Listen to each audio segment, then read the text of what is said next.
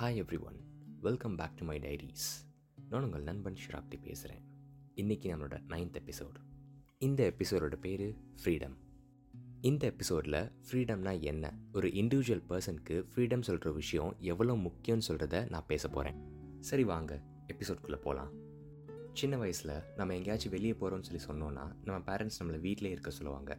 நம்மளை எங்கேயும் வெளியே விட மாட்டாங்க. ஒரு ரூம்லேயே போட்டு அடைச்சி வச்சுருப்பாங்க. அப்போல்லாம் நம்ம எல்லாருக்கும் வெறுப்பாக இருக்கும். ஏன் நம்மளை ரூம்லேயே வச்சுருக்காங்க?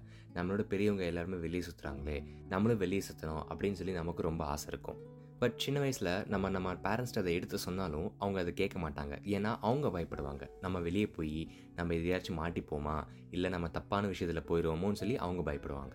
ஆனால் கொஞ்சம் வளர்ந்ததுக்கப்புறம் நம்ம அவங்ககிட்ட எடுத்து பேச ஆரம்பிச்சிருவோம். எனக்கு ஃப்ரீடம் வேணும் நான் வெளியே போக ஆரம்பிக்கணும் நான் என்னோடய டைம் வந்து என்னோடய ஃப்ரெண்ட்ஸ் கூட ஸ்பெண்ட் பண்ணணும்னு சொல்லி ஆசைப்பட்றேன். இந்த மாதிரி விஷயத்தெல்லாம் நம்ம பேரண்ட்ஸ் நம்ம சொல்ல ஆரம்பிப்போம். அப்பையும் நம்மளை சில ரெஸ்ட்ரிக்ஷன்ஸோட அவங்க நம்மளை வெளியிட ஆரம்பிப்பாங்க. நம்ம பொதுவாக ஃப்ரெண்ட்ஸோட வெளியே போக ஆரம்பிப்போம். ஃப்ரெண்ட்ஸ் கூட படத்துக்கு போக ஆரம்பிப்போம். இந்த மாதிரி விஷயத்தெல்லாம் மெது மெதுவாக நம்ம ஸ்டார்ட் பண்ணுவோம்.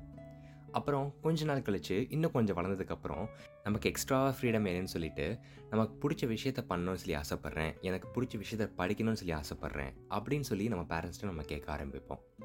அவங்களும் நம்ம பேச்சை கேட்டுட்டு சரி ஓகே பையன் வளர்ந்துட்டான். இல்லை பொண்ணு வளர்ந்துட்டான்னு சொல்லிட்டு நமக்கு மெது மெதுவாக ஃப்ரீடம் கொடுக்க ஆரம்பிப்பாங்க. இந்த ஃப்ரீடம் நம்ம எப்போயுமே நல்ல விதத்தில் பயன்படுத்துகிறப்போ அவங்களுக்கு நம்ம மேலே கான்ஃபிடென்ஸ் வந்து நமக்கு கம்ப்ளீட் ஃப்ரீடமாக கொடுக்க ஆரம்பிப்பாங்க. ஸோ எப்போல்லாம் நமக்கு ஃப்ரீடம் கிடைக்குதோ அப்போல்லாம் நமக்கு ரெஸ்பான்சிபிலிட்டி ஜாஸ்தியாகுது அந்த ரெஸ்பான்சிபிலிட்டி என்னென்னா அந்த ஃப்ரீடமை நம்ம கரெக்டாக பயன்படுத்துகிறோமா அப்படின்னு சொல்லி ரெஸ்பான்சிபிலிட்டி ஜாஸ்தியாகுது இந்த ஸ்பைடர் மேனில் சொல்கிற மாதிரி great power comes with great responsibility அந்த மாதிரி freedom comes with always great responsibility parents நமக்கு ஃப்ரீடம் கொடுக்குறப்போ அந்த ஃப்ரீடம் நம்ம எப்படி ரெஸ்பான்சிபிளாக யூஸ் பண்ணுறோமோ கரெக்டாக பயன்படுத்திக்கிறோமோ அந்த டைமில் பேரண்ட்ஸ் நமக்கு அந்த ஃப்ரீடமை எக்ஸ்ட்ராவாக கொடுப்பாங்க. அதே மாதிரி தான் எனக்கும். எனக்கு ஃப்ரீடம் ஸ்டார்டிங்கில் ரொம்ப கம்மியாக கிடச்சிட்டே இருந்துச்சு. ஏன்னா நான் ஒரே பையன். வீட்டில் எனக்கு பயங்கர செல்லும். எங்கேயும் வெளியே விட மாட்டாங்க. எங்கள் அப்பா ரொம்ப பயப்படுவார் என்னை வெளியே விடுறதுக்கே. பட் அதுக்கப்புறம் மெது மெதுவாக எங்கள் அம்மா என்னை வெளியிட ஆரம்பித்தாங்க எங்கள் அப்பாவும் அதை பார்க்க ஆரம்பித்தார் அதுக்கப்புறம் அவங்க கொடுக்குற ஃப்ரீடமை நான் ரெஸ்பெக்ட் பண்ணி ரெஸ்பான்சிபிளாக இருந்தனால எனக்கு எக்ஸ்ட்ரா ஃப்ரீடம் கொடுத்து எனக்கு பிடிச்ச விஷயத்தெல்லாம் என்னை பண்ண விட்டாங்க. எனக்கு பிடிச்ச யூனியில் படித்தேன் எனக்கு பிடிச்ச மாதிரியே அப்ரோட் போய் படித்தேன் அப்புறம் இப்போ நான் பண்ணிகிட்ருக்க வரைக்கும் எல்லாமே எனக்கு பிடிச்ச மாதிரியே நான் பண்ணிகிட்ருக்கேன் ஸோ எல்லா இண்டிவிஜுவலுக்கும் ஃப்ரீடம் சொல்கிற விஷயம் ரொம்ப ரொம்ப முக்கியம்.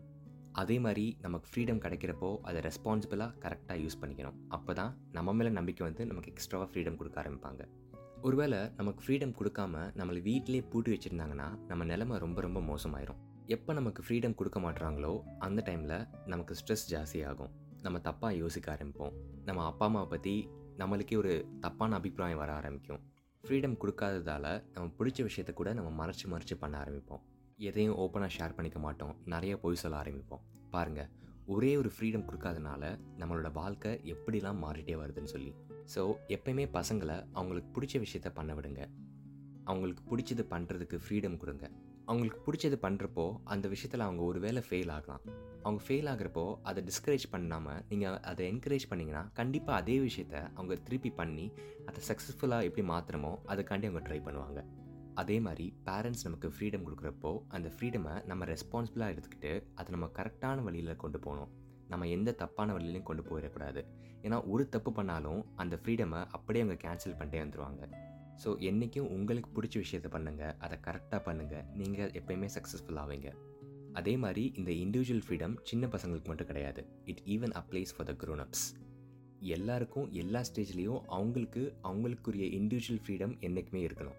அப்போ தான் அவங்க தனியாக உட்காந்து அவங்களுக்கு என்ன பிடிக்கும் என்ன பிடிக்காது அவங்க என்ன தப்பு பண்ணுறாங்க எந்த விஷயத்தை அவங்க கரெக்ட் பண்ணிக்கணும் அப்படின்னு சொல்லி அவங்க யோசிக்கிறதுக்கு அவங்களுக்கு கொஞ்சம் டைம் கிடைக்கும். ப்ளஸ் இந்த மாதிரி மட்டும் இல்லாமல் நமக்குள்ளேயே நம்ம எப்போ மீ டைம் ஸ்பெண்ட் பண்ணுறோமோ அந்த டைமில் தான் நம்ம எல்லாருக்கும் நிறையா பிஸ்னஸ் ஐடியா நம்ம மைண்டில் ஃப்ளோ ஆகும். நிறைய பேர் அந்த பிஸ்னஸ் ஐடியாஸையும் இம்ப்ளிமெண்ட் பண்ணி அதனால சக்ஸஸ்ஃபுல்லாக இருக்காங்க ஸோ ஆல்வேஸ் உங்களுக்குரிய மீ டைமை அதாவது உங்களுக்குரிய ஃப்ரீடமை உங்களுக்கு ஏற்ற மாதிரி யூஸ் பண்ணிக்கோங்க. உங்களுக்கு பிடிச்ச மாதிரி யூஸ் பண்ணிக்கோங்க. எப்போல்லாம் நீங்கள் உங்களோட ஃப்ரீடமை உங்களுக்கு பிடிச்ச விஷயத்த பண்ணவோ இல்லை உங்களே நீங்கள் கரெக்ட் பண்ணிக்க யூஸ் பண்ணுறீங்களோ அந்த டைம்லலாம் நீங்கள் உங்களையே க்ரோ பண்ணிக்கிறதா அர்த்தம். Self growing and self learning is always important so என்றைக்கும் அதை தவறாமல் பண்ணுங்கள் சரி எவ்வளோ நேரம் நான் ஒரு இண்டிவிஜுவல் மனுஷனோட ஃப்ரீடம் பற்றி நான் பேசிகிட்டு இருந்தேன். பட் எவ்வளோக்கு எவ்வளோ ஒரு இண்டிவிஜுவலுக்கு ஃப்ரீடம் முக்கியமோ அவ்வளோக்கு அவ்வளோ ஒரு நாட்டுக்கும் ஃப்ரீடம் சொல்கிற விஷயம் ரொம்ப ரொம்ப முக்கியம். ரீசெண்ட் டைம்ஸில் நீங்கள் எல்லாருமே நியூஸை பார்த்துருப்பீங்க. அதாவது ஆப்கானிஸ்தான் சொல்கிற ஒரு நாடை ஒரு குரூப் ஆஃப் பீப்புள் அதாவது தாலிபான் சொல்கிற ஒரு குரூப் ஆஃப் பீப்புள் கம்ப்ளீட்டாக கேப்சர் பண்ணிட்டாங்க. இவங்க கேப்சர் பண்ணனால அந்த நாட்டோட மக்கள் அந்த நாட்டை விட்டே வெளியே போகிற அளவுக்கு பிரச்சனை வந்திருக்கு. கொஞ்சம் யோசிச்சு பாருங்க. நீங்கள் உங்கள் ஃப்ரெண்டோட வீட்டுக்கு ஒரு நாளைக்கு இல்லை ரெண்டு நாளைக்கு தங்கலான்னு சொல்லி போயிருக்கீங்க. நீங்கள் ரிட்டர்ன் உங்கள் வீட்டுக்கு வரும்போது வேறு யாரோ இருக்காங்க. ப்ளஸ் அந்த வீட்டில் இருக்க பர்சன் சொல்கிறாங்க உங்கள் வீடை நாங்கள் கம்ப்ளீட்டாக கேப்சர் பண்ணிட்டோம். இனிமேல் இங்கே நாங்கள் சொல்கிறது தான் நீங்கள் கேட்கணும் நீங்கள் சொல்கிறது இங்கே எதுவுமே நடக்காதுன்னு சொல்கிறாங்க and you can't do anything about it அந்த டைமில் உங்களுக்கு என்ன ஃபீலிங் இருக்குமோ அதே நிலமை தான் அந்த நாட்டோட மக்களுக்கு இப்போ இருக்குது இந்த விஷயத்தை சப்போர்ட் பண்ணி த்ரீ டிஃப்ரெண்ட் கண்ட்ரீஸ் தாலிபானுக்கு சப்போர்ட்டாக இருக்குது அந்த மூணு கண்ட்ரீஸோட பேரை நான் சொல்ல விரும்பலை. உங்களுக்கே தெரிஞ்சிருக்குன்னு நினைக்கிறேன். சரி ஏன் ஆப்கானிஸ்தான் பீப்புள் தாலிபானை பார்த்து பயந்து அவங்க நாட்டை விட்டே போகிறாங்கன்னு சொல்கிற கொஸ்டின் என் மைண்டுக்கு வந்துச்சு. ஸோ அதனால் நான் அந்த விஷயத்தை நான் கொஞ்சம் ரிசர்ச் பண்ண ஆரம்பித்தேன் டுவெண்ட்டி இயர்ஸ்க்கு முன்னாடியே ஆப்கானிஸ்தான் தாலிபானோட கண்ட்ரோலில் இருந்திருக்கு. ஸோ அந்த டைமில் தாலிபான் கொடுத்த லாஸ் ரொம்ப ரொம்ப கொடூரமாக இருந்திருக்கு. ஃபார் எக்ஸாம்பிள் ஆப்கானிஸ்தானில் இருக்க பெண்கள் எந்த வேலைக்கும் போகக்கூடாது. அவங்க அவங்களோட ரிலீஜியஸ் புக் தவிர வேறு எந்த புக்கையும் அவங்க படிக்கக்கூடாது. அது மட்டும் இல்லாமல் எந்த பெண்ணும் ஒரு ஆணோட துணை இல்லாமல் வெளியே போகவே கூடாது. என்ன சொல்ல வராங்கன்னா ஒரு பெண்ணுக்கு கம்ப்ளீட்டாக பப்ளிக் இமேஜ்னு சொல்கிறது இருக்கவே கூடாதுன்னு சொல்ல வராங்க. ரீசெண்ட் டைம்ஸில் நான் ஒரு நியூஸ் பார்த்தேன். அந்த நியூஸில் ஒரு ஆப்கானிஸ்தான் ஃபீமேல் ஜட்ஜ் பிரிட்டிஷ்லேருந்து பேசினாங்க. அவங்க டூ தௌசண்ட் ஃபிஃப்டீன்லேயே பிரிட்டிஷ்க்கு மைக்ரேட் ஆயிட்டாங்க. ஸோ அந்த ஃபீமேல் ஜட்ஜோட வீட்டில் எந்த ஆம்பளை பசங்களும் கிடையாதான் ஸோ எல்லாருமே பொண்ணுங்க தானா.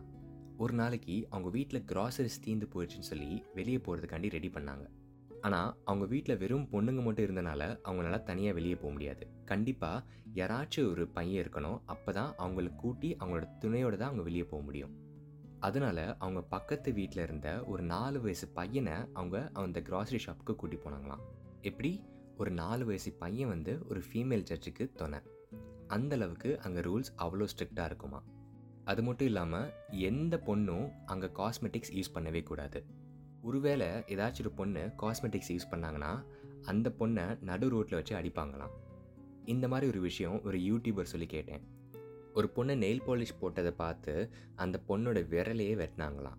இதே மாதிரி பசங்களுக்கு ரூல்ஸ் இருக்குது அவங்க சொல்கிற மாதிரி ட்ரெஸ் தான் பசங்க போடணும். அப்புறம் அவங்களுக்கும் எந்த கைண்ட் ஆஃப் என்டர்டெயின்மெண்ட் சொல்கிற ஒரு விஷயம் கிடையவே கிடையாது.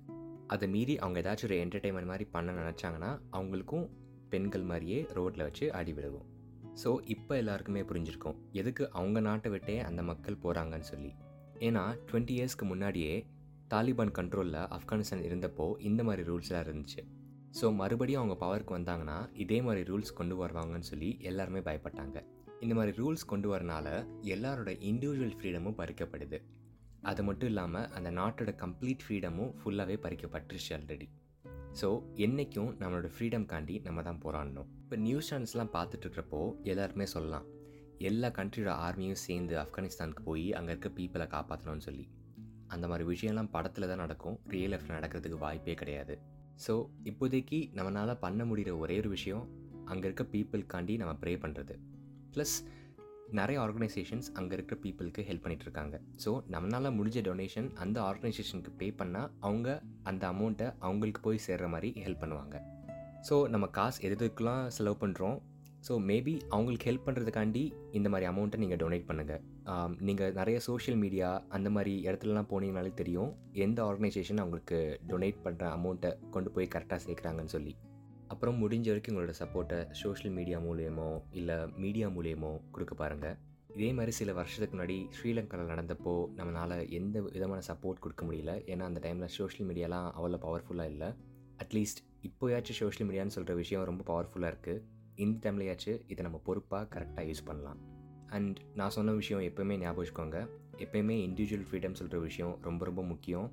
அதை என்றைக்கும் ரெஸ்பெக்ட்ஃபுல்லாக ரெஸ்பான்சிபிளாக ஹேண்டில் பண்ணுங்கள் நம்ம என்றைக்கு நம்மளோட இண்டிவிஜுவல் ஃப்ரீடமை கரெக்டாக யூஸ் பண்ணுறோமோ அன்னைக்கு நம்மளோட க்ரோத்தை இந்த உலகம் கண்டிப்பாக பார்க்க ஆரம்பிக்கும்.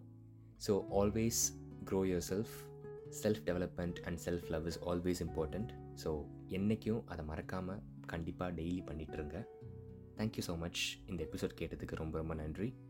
உங்களை இன்னொரு எபிசோடில் சந்திக்கிறேன். Till then spread peace be happy tata bye bye